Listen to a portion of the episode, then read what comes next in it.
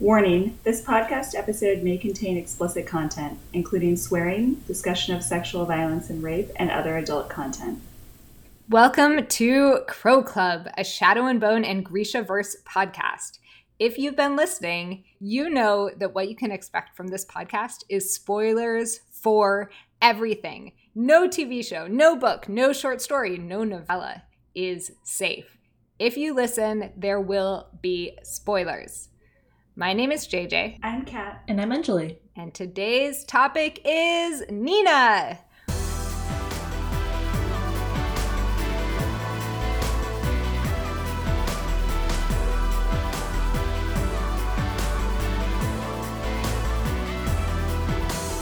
We will be covering Nina's arc in the Six of Crows duology only. There will be some spoilers for the King of Scars duology, but we won't primarily be discussing that. We had one podcast episode, one of our first ones, about Nina and Matthias, and now we will talk more about Nina specifically. A note about pronouns as we get going. By the end of the King of Scars duology, it's pretty clear that Hanne is trans, and we learn that Hanne will spend the following decades in a body tailored to look like Fjerda's prince. So the series unfortunately ends without a clear name or pronouns for Hanne. And Nina's narration never knowingly refers to Hanne with a new name or pronouns. So, given where the series ended, we will refer to Hanne with he, him pronouns and by the name Hanne. Yeah, it's actually really interesting. I reread the final chapter between Nina and Hanne. It really almost felt deliberately like they never gender Hanne in any way in that scene. Yeah, it's. I reread it trying to figure out the right thing to do. It's really striking. So, name fun fact. I had to stretch her a little bit, but Nina means enclosure of fish in Babylonian and fire in Quechua. Hmm. Today's quote that we selected to encapsulate Nina she was tall and built like the figurehead of a ship, carved by a generous hand. I love this quote so much. I referred to this. I don't know if I actually mentioned the quote I was referring to, but I remember in another podcast when I was saying how sometimes Bardugo can just come up with one sentence that sounds so simple but conveys so much. And the figurehead of a ship carved by a generous hand, mm-hmm. like how evocative and how lovely. Even that analogy there, and I don't want to read too much into like Nina becoming a fisherman's wife at the end and the figurehead thing, but you know, it's just I think there is it's a beautifully done introduction to a character. I think the quote is also interesting because at first blush, I just assumed that it kind of meant she was very curvy and had mm-hmm. sort of mm-hmm. like Zaftig proportions, which I think is probably true and what it's meant to convey. But I think generous could also mean like like she was especially beautiful, which I also believe to be true about Nina. Yeah. It's interesting that you bring that up because I think that Zoya and Genya are maybe the only two characters who are repeatedly described as like beautiful. The Darkling, hey! Okay, so there's three characters that I think Leigh Bardugo speaks of their beauty quite a bit, and it's Zoya, Genya, and the Darkling. I don't really recall specific moments where Nina is thought of as beautiful, besides by Matthias, who clearly, you know, adores the ground that she walks on. But I also had that impression, Anjali, and I think it's because she's just so charming mm-hmm. and confident that I associate that with someone who's like attractive, I guess. I I think it's because she feels good about herself. And like we see that a lot. We see that she feels good just about her body and about being in it. And we kind of translate that as beautiful. Right. Yeah. And it really works on other people too. Like obviously Jarl Brum is convinced that she's very attractive, but there's many times where she flirts herself out of trouble. There yes. it's like a, yeah, it's not like a lot. Yeah. Yeah. So, when we first meet Nina, she is working at the House of the White Rose, one of the brothels in Ketterdam, but you know, one of the like really nice, luxurious ones. And she's not necessarily actually doing a lot of sex work. She is primarily using her heartrender powers to do some mood lifting and also a bit of light tailoring. Sorry to just jump in real quick. I reread it. I don't think she does any sex work when I was going back through. Maybe more interestingly, she and Matthias never talk about what she did while there, and he assumes that she did sex work, but they never have a conversation before he dies. It is implied very heavily that she does not do any sex work, and it really directly contrasts Inej and her time at the menagerie, where she was forced to do sex work. And Nina has this kind of very privileged position because of her status as a Grisha. Although it is interesting, she does have a contract that she is bound to. Perhaps like just a much mm-hmm. more generous contract than Inej was given. I do think what you brought up earlier, though, about Matthias assuming that she did do sex work and then them never having a conversation is interesting, especially coming from Matthias, who's very kind of, how do you say, conservative. Like, I do not think that sex work would really fly in Fjerdan society, or at least respectable Fjerdan society. And for him to not appeared to hold it against Nina, I think was probably like a real, showed some of his growth at least. Yeah, it was definitely, I think, a decision where her being a Grisha is what continued to weigh on him and give him pause, but not at all, you know, who she'd been with, her like sexual experience before him. He never really seems to dwell on that. Yeah, maybe we should have brought this up in the Nina and Matthias episode. all right back on track. So we learned that she is working at the White Rose and she's in Ketterdam because she's working to free Matthias. And we don't really know a lot of the backstory necessarily, but we know that she's trying to free him and she's joined forces with the dregs to do so. So when she finally, you know, they get a plan together, they rescue Matthias and she, you know, rushes to him and I think very optimistically kind of assumes that everything is going to be fine yeah. and he does not forgive her. In fact, he does the opposite of forgive her and attempts to strangle her. so, not really what she was hoping, but she also doesn't really try to or get the best chance to explain herself either. We get to see her display a lot of her spy skills. She's really great at acting. When she's at the White Rose, she takes on the character of this wise priestess.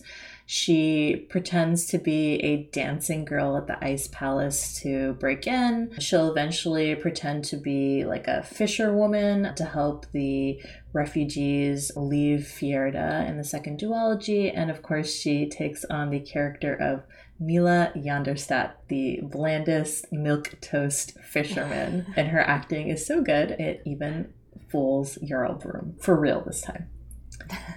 Other than trying to uh, obviously free Matthias. Her other motivation is trying to save the other Grisha in Ketterdam, and she'll come to blows with Kaz about this eventually until she gets her way. Their other major arc that she sort of goes through in these books is, of course, deals with Jurda Parem and her using it and eventually getting addicted to it. One of the main effects of her battle with Jurda is that eventually her powers change. She's no longer a heartrender. She becomes what the Fjerdans call the Bone Witch, which is quite a change. And I think we don't actually ever get to see anyone else in the series who survives our Jurda parem addiction. So it's really kind of fascinating to see how her power changed. The other kind of really cool spy skill we see, and I really enjoyed this because it really shows how smart and competent Nina is. We get to see her skill at languages and how she really is just so good immersing herself in various cultures and totally passing for fluent. And I really like when characters are just really good at something and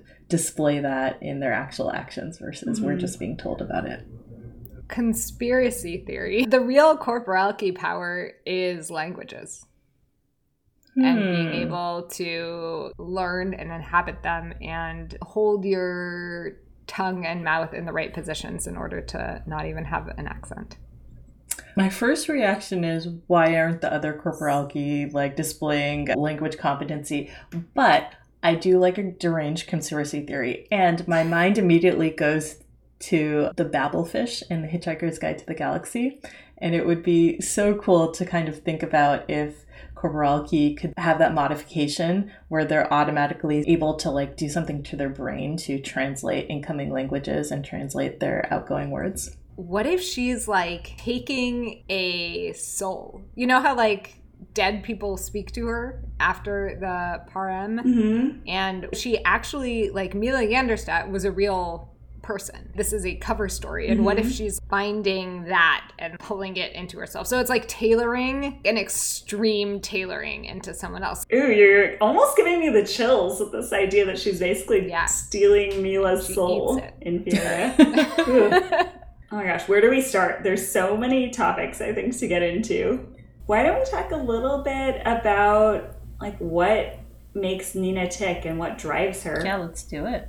I think Nina is very people focused in a way. She is very loyal. She's very dutiful, but that that du- duty seems to be kind of directly tied to like figures like in Ravka whether it's like the Darkling or Zoya specifically. Like I think she has a lot of feelings about Zoya and Yeah. not letting her down or the Ravkan army down.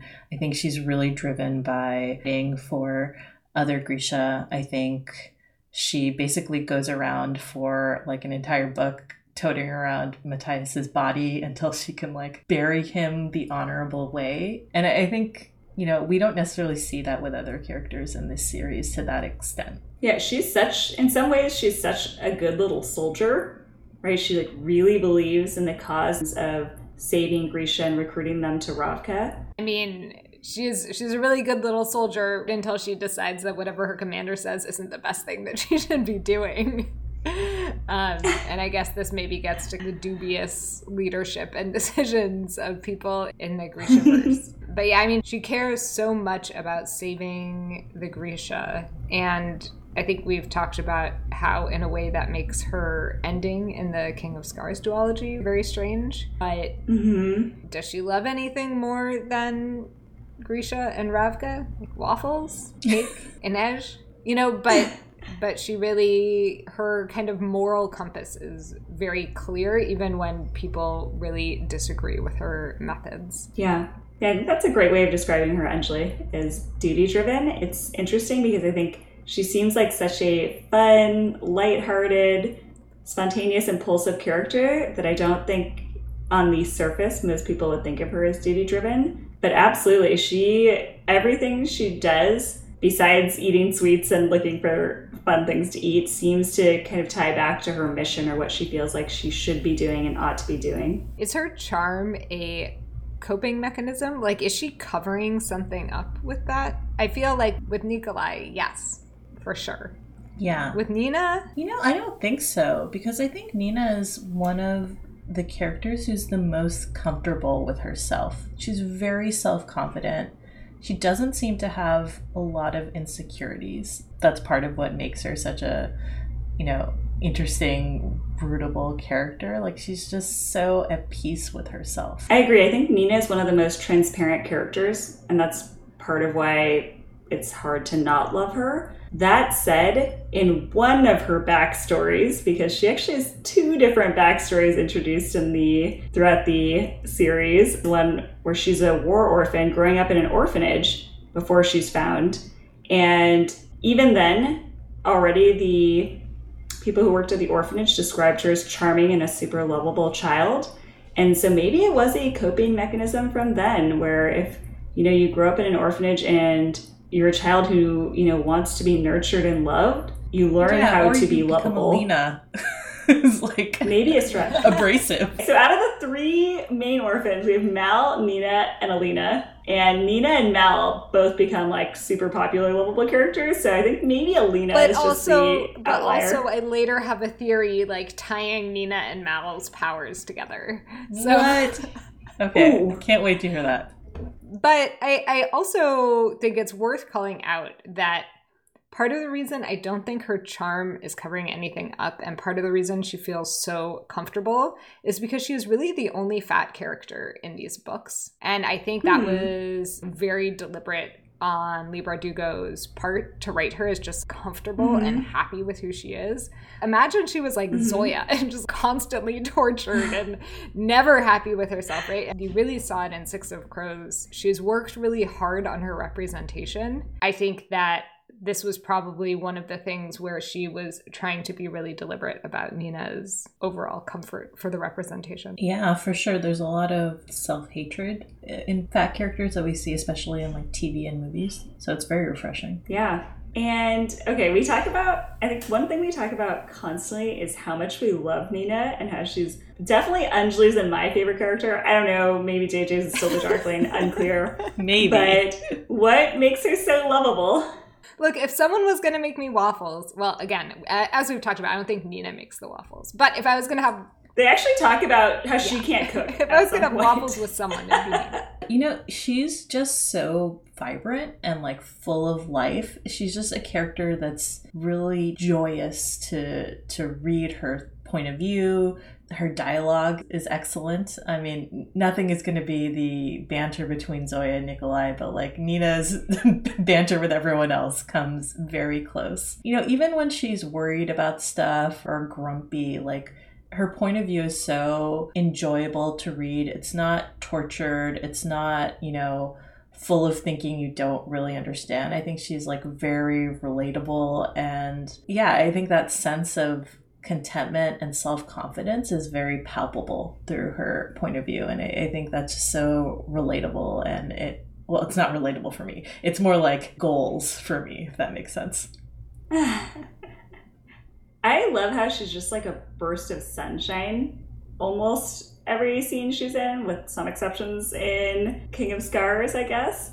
But generally, I think that so many of the characters, like you were saying before, Anjali, are constantly wallowing in self pity and like basically like flagellating themselves for mistakes they've made. She makes mistakes, but she owns them and she moves on for the most part. She doesn't dwell on them too much. I love I like love how much she loves food and talks like not even just sweets, but in general, and how when she finally is starting to recover from withdrawal, the first thing she really notices is that she's hungry. There's just so many times where I think I really appreciated that. And I think generally I also like that I feel like transparent sounds like a bad thing in some ways, but I think she feels like the kind of friend where you always know where you stand with her. Like when she's annoyed with you, you know, and she's not like conflict avoidant the way that other characters that I think we all like to some degree, like Nikolai, do.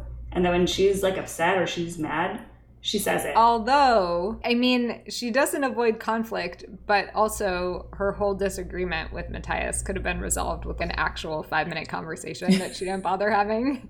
And instead, this dragged on for like weeks. And I get narrative tension, whatever. And I do want to call out because while Nina may not be my favorite, I really enjoy her a lot. And that is why I was so sad about those first few chapters in King of Scars, where she was just sad. Mm whole time. And I'm like, Nina, yeah. like I'm counting on you here. And we had a lot more IRL time to grieve Matthias in between Crooked Kingdom and King of Scars that yep. Nina had in the books. One of the other things I wanted to address from our last episode about Nina the Helnik one is that we spent some time talking about how much Matthias changed and developed as a character, but how it felt like Nina didn't really. On a subsequent reread, I realized that she actually really starts to experience a sense of shame.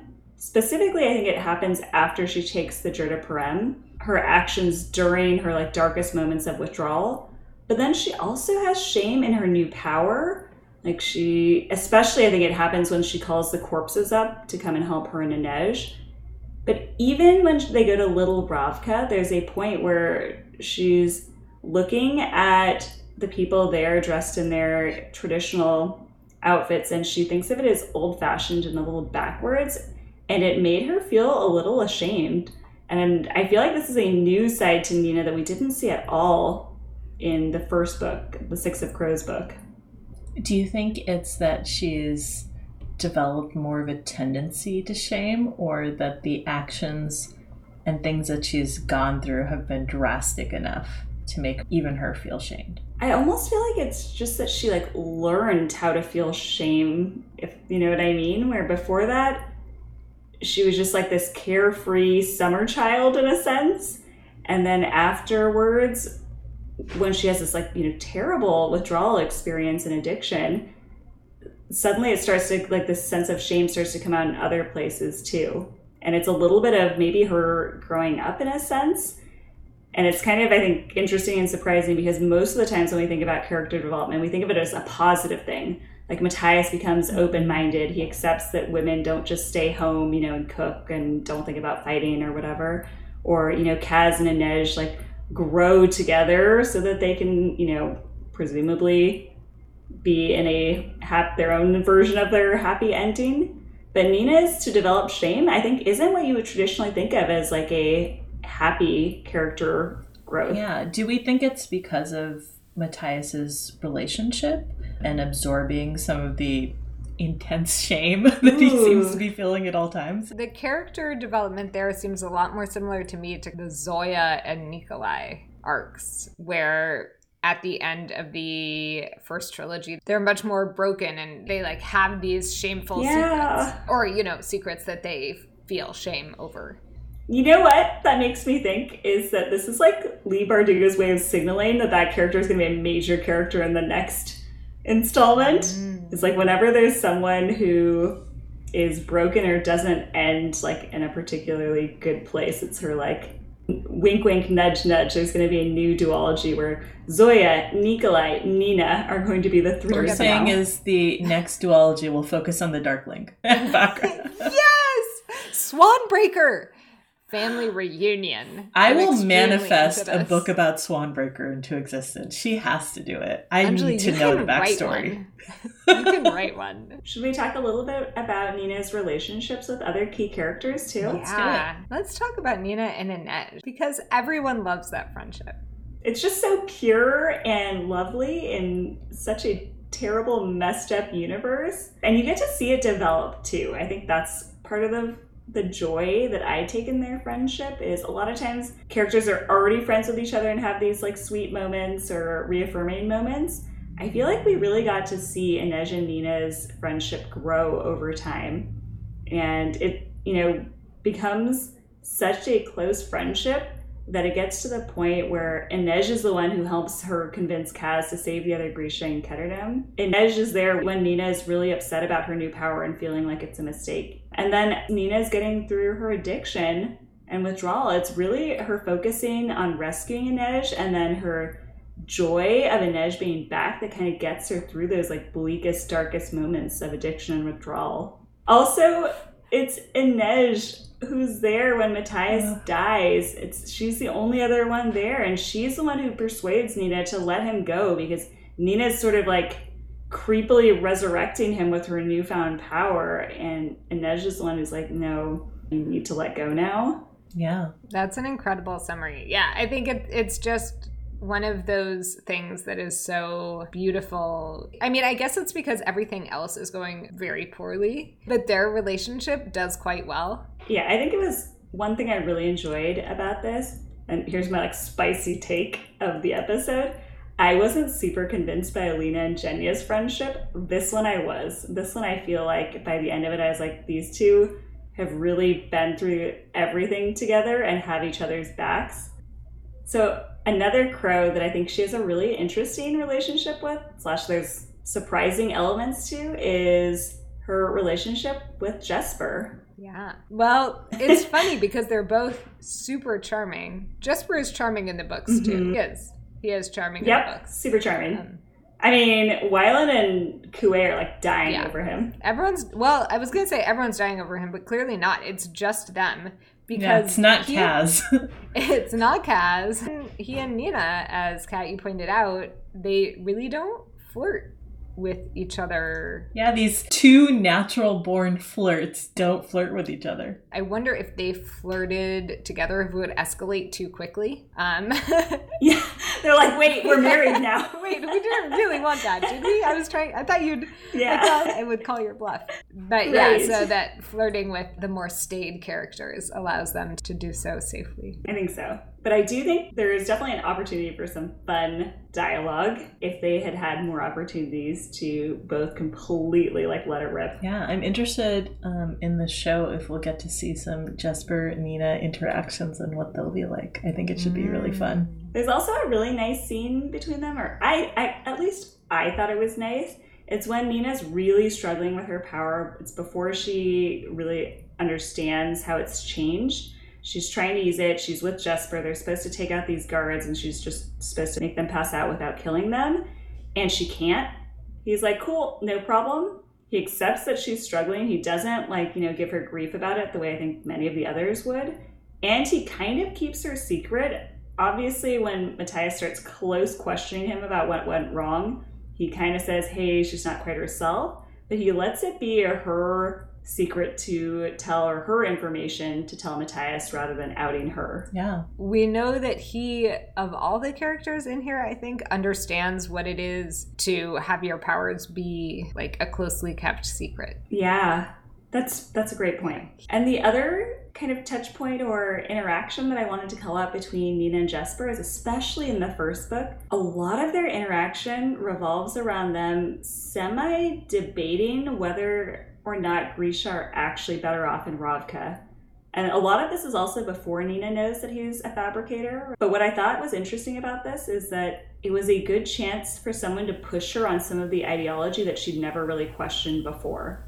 Does it meaningfully change her opinion at that point? I don't know, but I think it is at least a good starting point for her to start to question some of what she grew up with and what she was taught. Yeah, that's a great point. You know, Jesper, his freedom is incredibly important to him, and I cannot see him being a dutiful Ravkan soldier no matter what.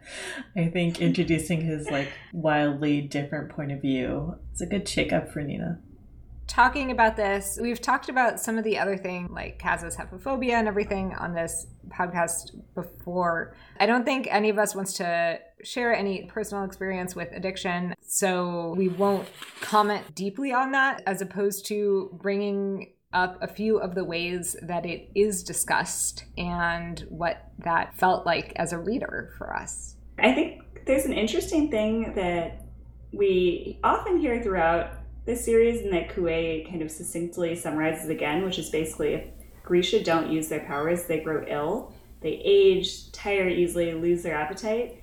And what struck me about this is that there's actually a fair amount of overlap with withdrawal symptoms. Obviously, it's a subset of the many, many symptoms you can experience going through withdrawal. But I did wonder how much of Nina's illness and sickness and suffering was caused by withdrawal from Jurda versus her not using her power for months, maybe at least weeks at that point. That's super interesting, especially in the way where we tend to homeland conspiracy style pinboard tie all of these things together. And, you know, especially given her new powers, we know she wasn't really using her old powers. And then it's left to what if she was using her new powers and how would she have known and what would that have looked like? But yeah, I think it's certainly an interesting data point for what might be happening and how we'd want to take that into account, right? If we've talked about in between book one and two, how Baghra gets super, super old and we don't mm-hmm. see the mm-hmm. same thing happening for Nina,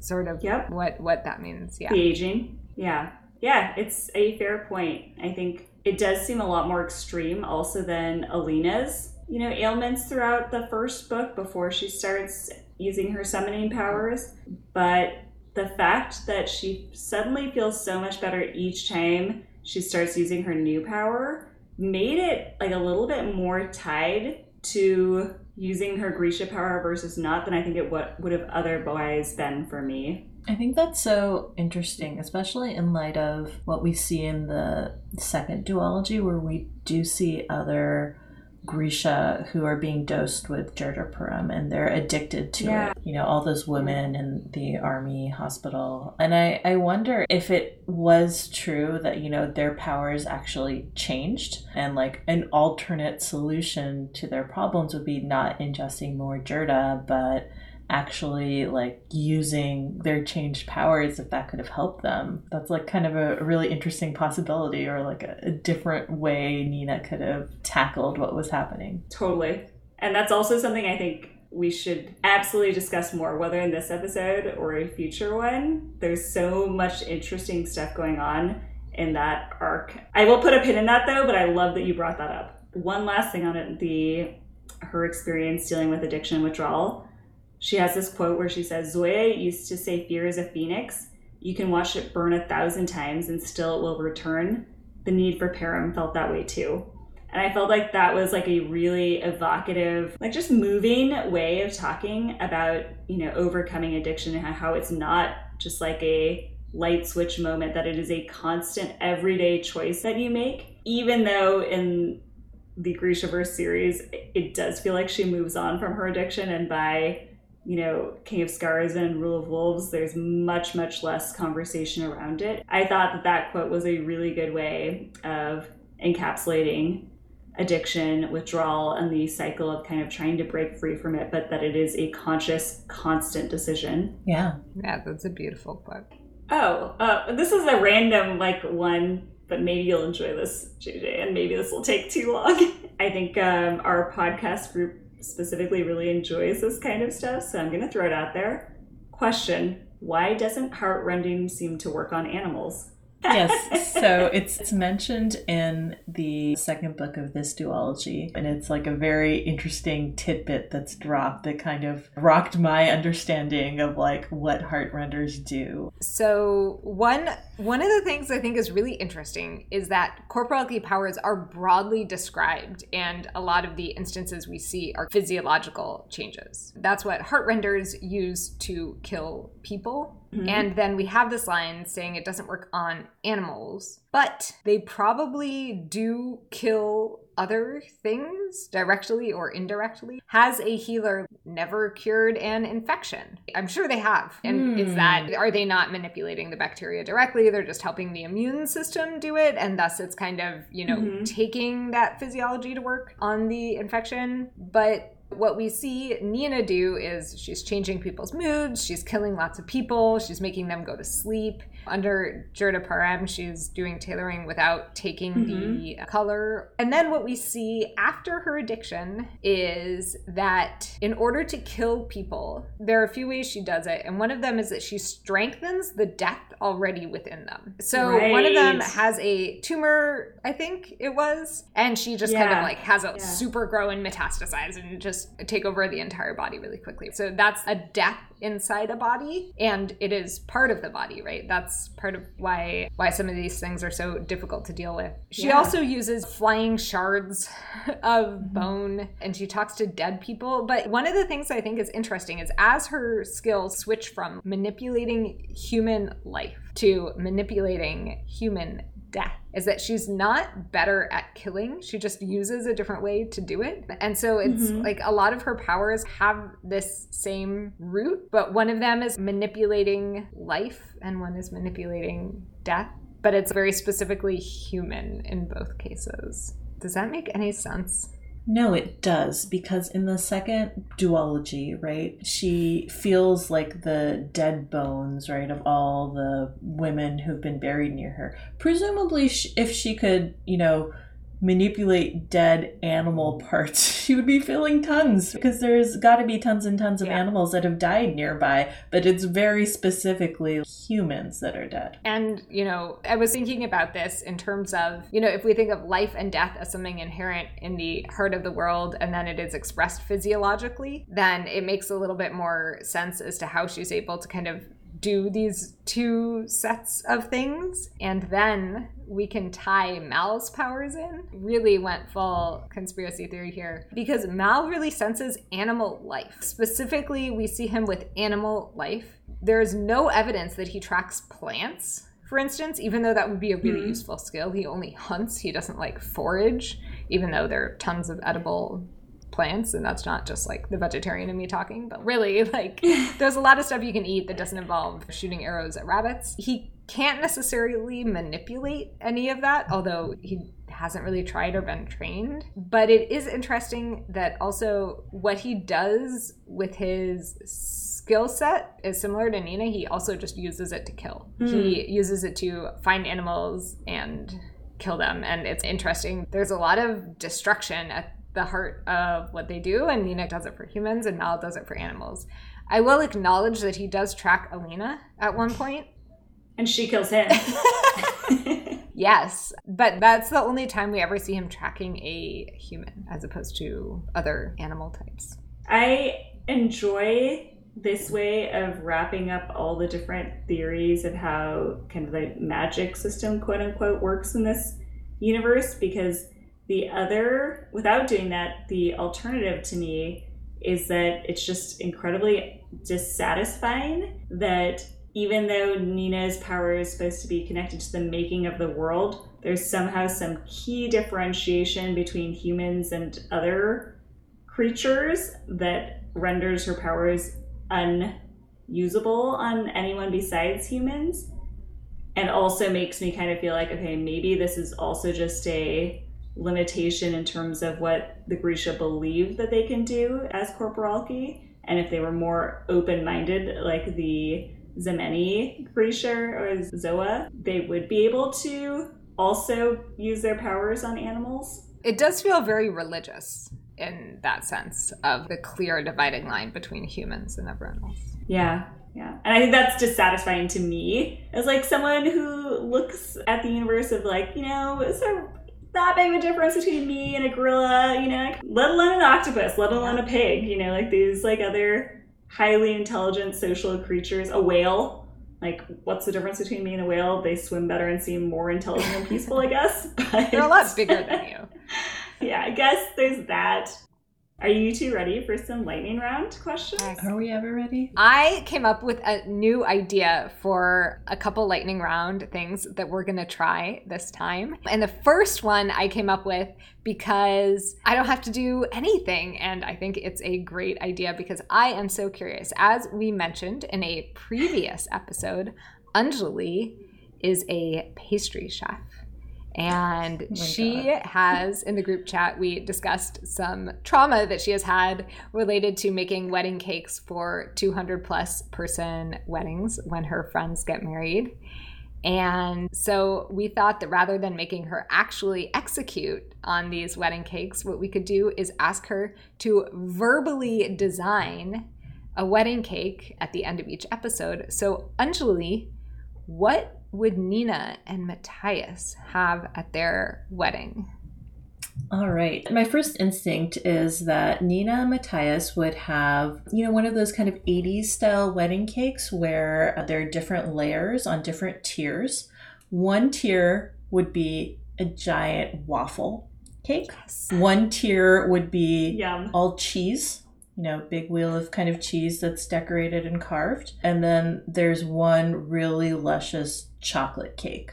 These very kind of three Mm. different indulgent options. I think that's what Nina would choose, and I think she would not necessarily care about what Matthias. We'll, we'll put some like a smoked fish on the table too from the feared and half of the guests. Can I request an addition yes. to this? Can there be rum soaked raisins on fire? sure. I love their interactions around when she was trying to explain to him like a Ravkan cake or dessert that had rum soaked raisins lit on fire. And towards the end, when he's worried about her, he's like, Well, go to Ravka, we'll like, you know, light raisins on fire or whatever you heathens do for fun.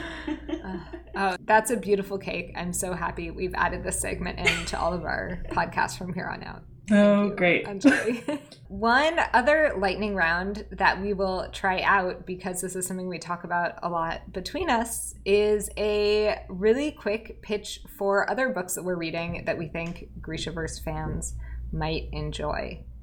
I will kick us off. I have absolutely adored Rebecca Roanhorse's newest series. Black Sun is the first book. Fevered Star came out pretty recently. It's adult fantasy instead of YA. I love the world building. For fans of the Grishaverse, it has a sun priest, it has a crow god, and there is lots of body horror. So I think there could be some pretty good fandom overlap there. Some Yeah. crossover. I think the one that I could imagine other people who like the Grishaverse enjoying is a new series, it's YA fantasy called the first book is called A Magic Steeped in Poison. And it's set in Imperial China, where a young woman is competing to basically become the court's tea guru, if you will. And there's magic involved where when you brew tea, you can you know compel people to, to be honest or you know have these other sort of skills. And it's not a fully developed magic system at least not yet.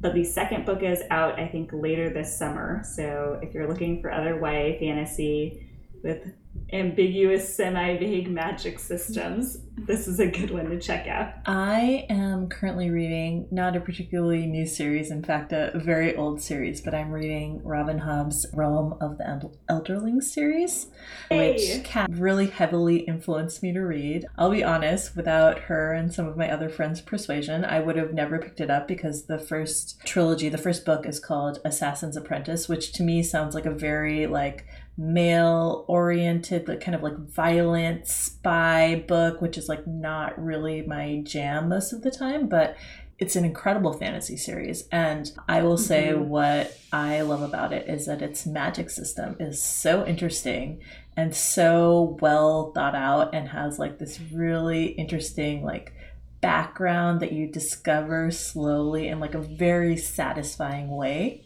over many books. The first two were a little bit of a slog for me to get through because there's some really infuriating things that happen, but oh my god, the second He makes so the main sense. character just makes the worst choices all the time and you're just constantly waiting for the other shoe to drop for the consequences of those actions. JJ knows how I feel about imperfect protagonists. Yeah, I would say Fitz is very imperfect. But the third book was excellent. And I will have to say the second trilogy in this series is amazing. The third trilogy, also really good. I just finished the quartet that's after that.